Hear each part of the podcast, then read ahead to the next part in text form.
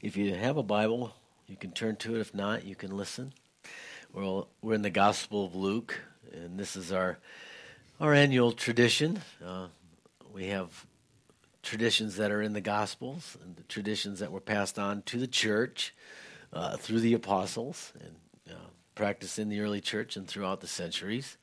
And then there's little traditions that we in local churches sort of observe, and we uh, this is one of ours. We keep it simple. We love the way Luke has recorded it for us, and so as is our manner, we will read a few verses and then sing, and then read a few more verses and sing, and so.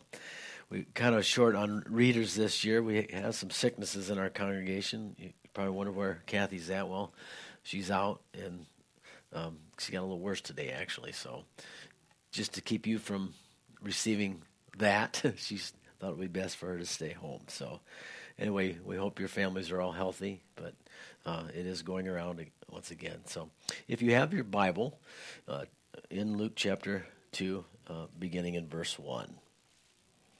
And it came to pass in those days that a decree went out from Caesar Augustus that all the world should be registered. The census first took place while Quirinius was governing Syria. And so all went to be registered, every one to his own city. And Joseph went up from Galilee, out of the city of Nazareth, into Judea, to the city of David, which is called Bethlehem, because he was of the house and lineage of David, to be registered with Mary, his betrothed wife, who was with child.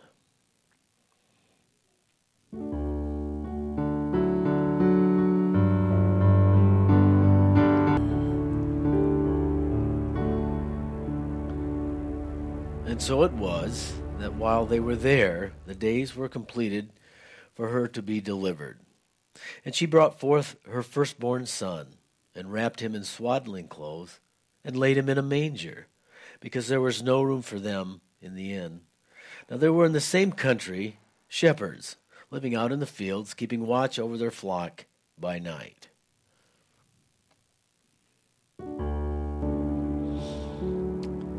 And behold, an angel of the Lord stood before them, and the glory of the Lord shone around them, and they were greatly afraid. Then the angel said to them, Do not be afraid, for behold, I bring you good tidings of great joy, which will be to all people. For there is born to you this day in the city of David a Savior, who is Christ the Lord.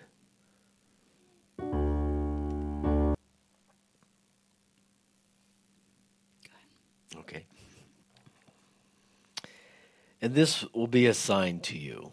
You will find a babe wrapped in swaddling clothes, lying in a manger.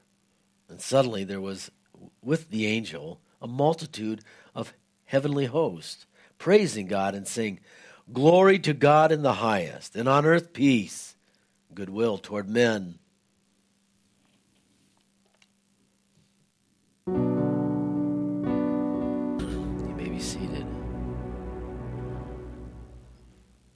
So, the theme with these songs tonight, and you can't miss it in the scriptures, is Emmanuel. And it's easy to overlook that. You know, you think, well, you know, his name should be called Emmanuel. And actually, we call him Jesus. So, what is his name? Is it Emmanuel or is it Jesus, you know? Well, Jesus is his name, Christ is his title, his office is the king, you know.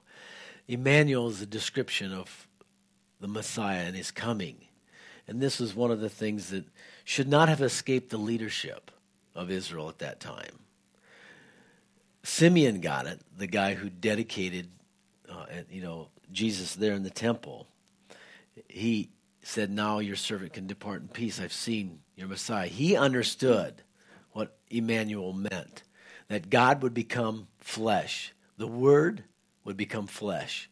And you see this if you're paying attention in the Old Testament when you're reading. And the word came unto Abraham.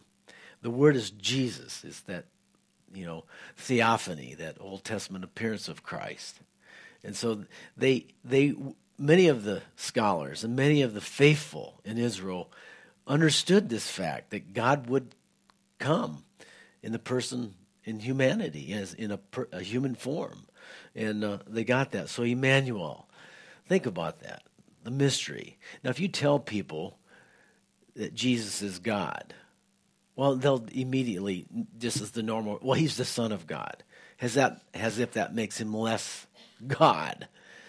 Uh, but fear not, it doesn't.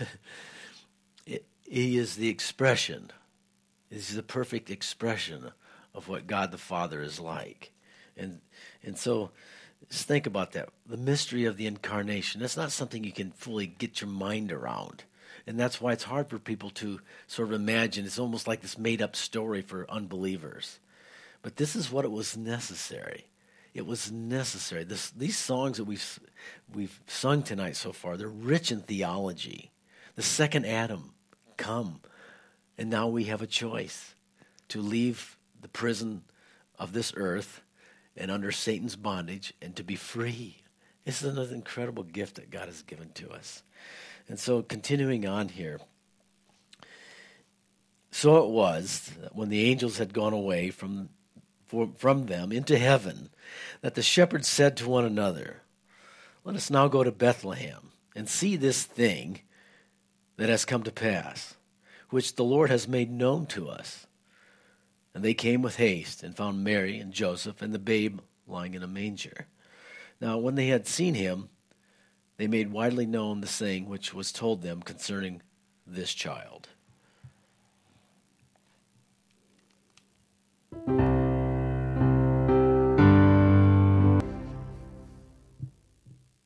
And all those who heard it marveled at those things which were told to them by the shepherds. But Mary kept all these things and pondered them in her heart.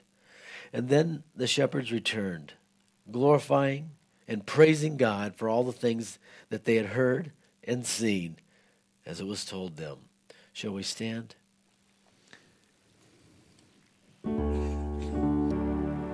Father, we do give you glory and honor, strength and power to your name forever and ever, Lord.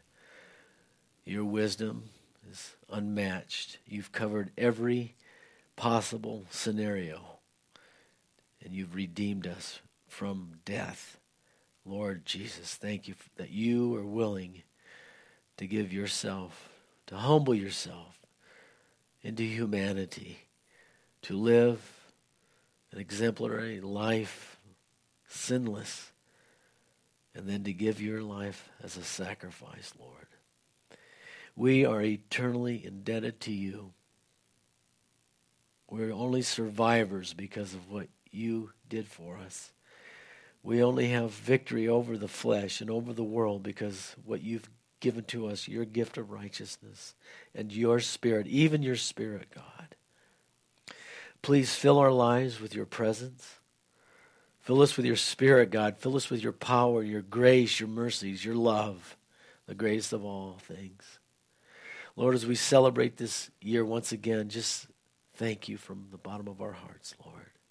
As we fellowship with one another here tonight and on into to the new year, Lord, we ask that you would truly be with Calvary Chapel Greenville and that you would command your blessing upon the church, that you would go before us, giving us your mind and your heart and opening up doors of opportunity for us to minister your gospel, your grace, your goodness to the community and around the world, Lord. Command your blessing upon us now, we pray. In Jesus' name.